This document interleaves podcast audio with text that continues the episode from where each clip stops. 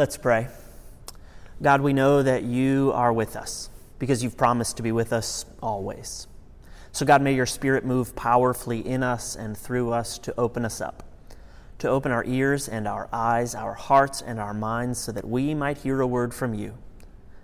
And, God, may the words of my mouth and the thoughts of all of our hearts be acceptable and pleasing to you, God, for you are our rock and our Redeemer. Amen. We're in a series about wilderness. We're looking at wilderness stories in the Bible, stories that happen in or have something to do with the wilderness.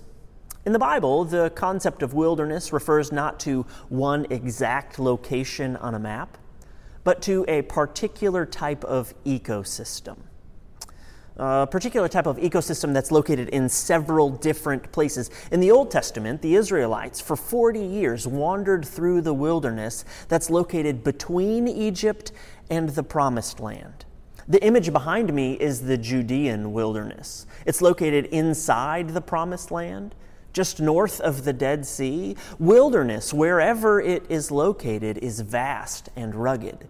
It's a place that has very little water and no food in sight. It's a place where no one lived and very few traveled. In other words, like we said last week, the wilderness is a land without.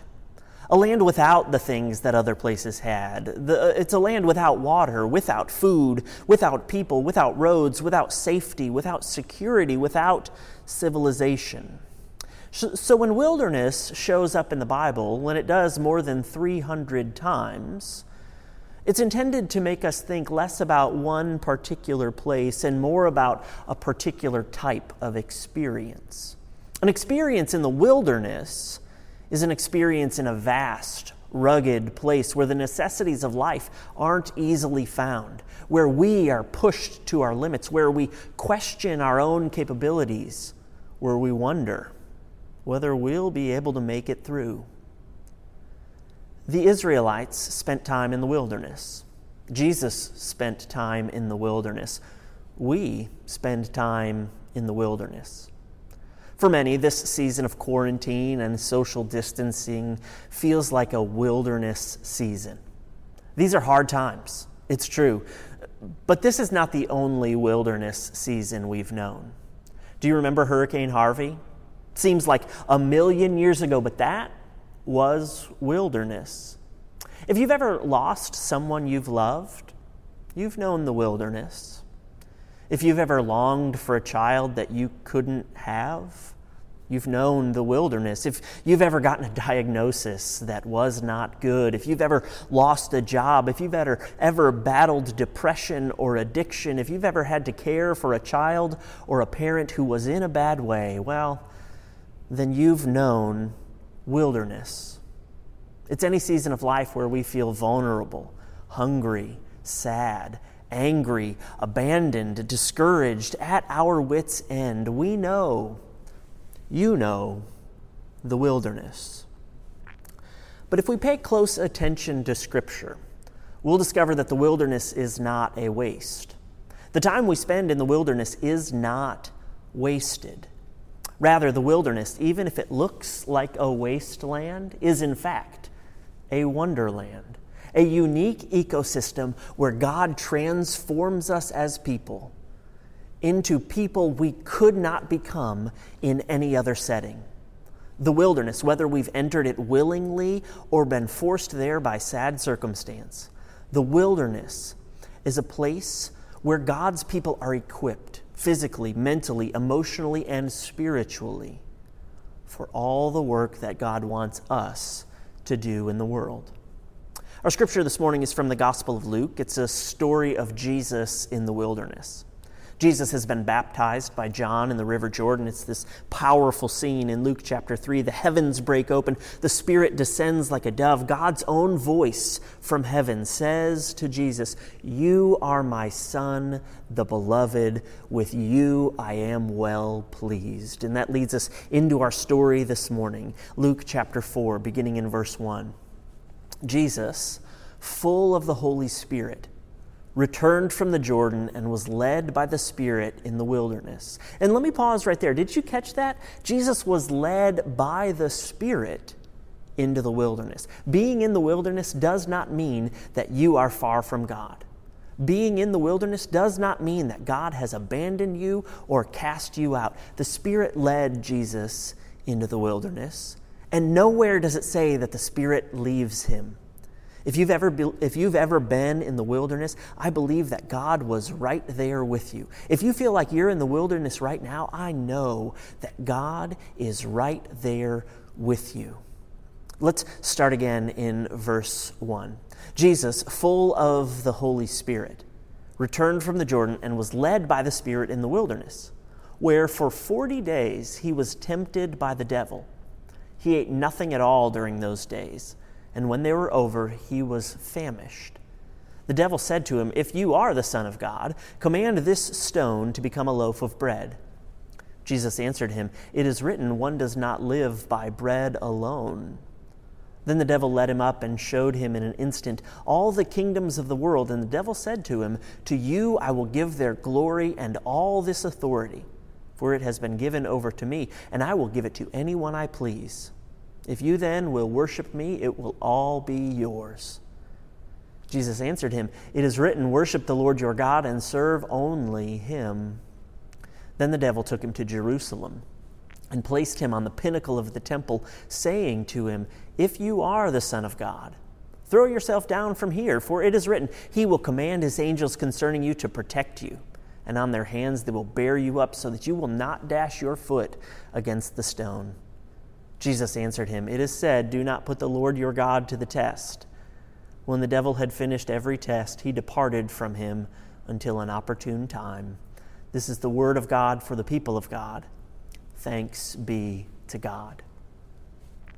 I am someone who likes to have information because there's a part of me that believes that if I have the information, I can find answers. Or even if I can't find answers, I can at least make a decision because I like to have answers. I like to make decisions. I like to, uh, I, I like to know what the answer will be. I like to know how to plan for the future. I thrive on certainty. And what I've been feeling for, oh, say, the last 149 days is the opposite of certainty. When will this be over? I don't know. W- will there be a vaccine? We don't know. When will we be able to do X, Y, or Z? How will the kids go back to school? When will the kids go back to school? Will we ever shake hands again? I don't know. This global pandemic and season of social distancing ha- has given me so many more questions than answers. Wilderness times are times when we have a lot of questions. What are we going to do? Are we going to make it? Where will we find the strength? Where will we find the money? What are we going to eat? Deeper questions, too. Does God know what we're going through? Does God care that we are suffering? If God knows and if God cares, is God able to provide for us as God has promised? And if God is able, will He? Can we rely on God to provide what we need? We've got a lot of questions, and we're always looking for answers. It turns out that in the wilderness, God has a question for us too, just one. Will you trust me here? Will you trust me here in the wilderness? Will you trust me when you don't have the answers? Will you trust me when you don't know the way? It's the wilderness question. Will you trust me? God asks. Will you trust me even in the wilderness? I've suggested already that wilderness is not a waste. That wilderness times are times when God can grow our faith, when our trust in God can become bigger and stronger, even if the devil tempts us to abandon that trust in God. We can see how if we look at how God uses the wilderness in Bible stories. Because in the Bible, God uses the wilderness in three very important ways to humble, to test, and to teach. To humble, to test, to teach. The people of Israel in the Old Testament, they were in the wilderness for 40 years. Moses tells us why. We read it earlier in the service from Deuteronomy chapter 8. Remember the long way that the Lord your God has led you these 40 years in the wilderness? To humble you, testing you to know what was in your heart, whether or not you would keep his commandments.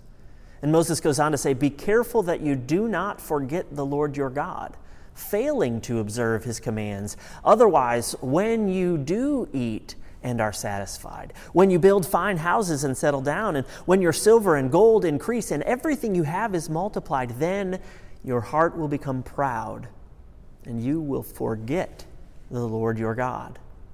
Pride and arrogance have no place among God's people. And the Lord used this extended wilderness time for Israel to humble the people.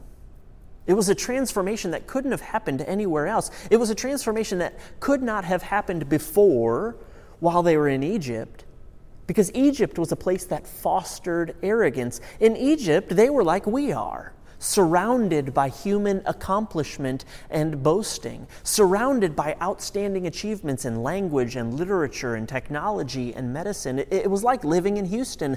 The biggest and tallest things around were made with human hands.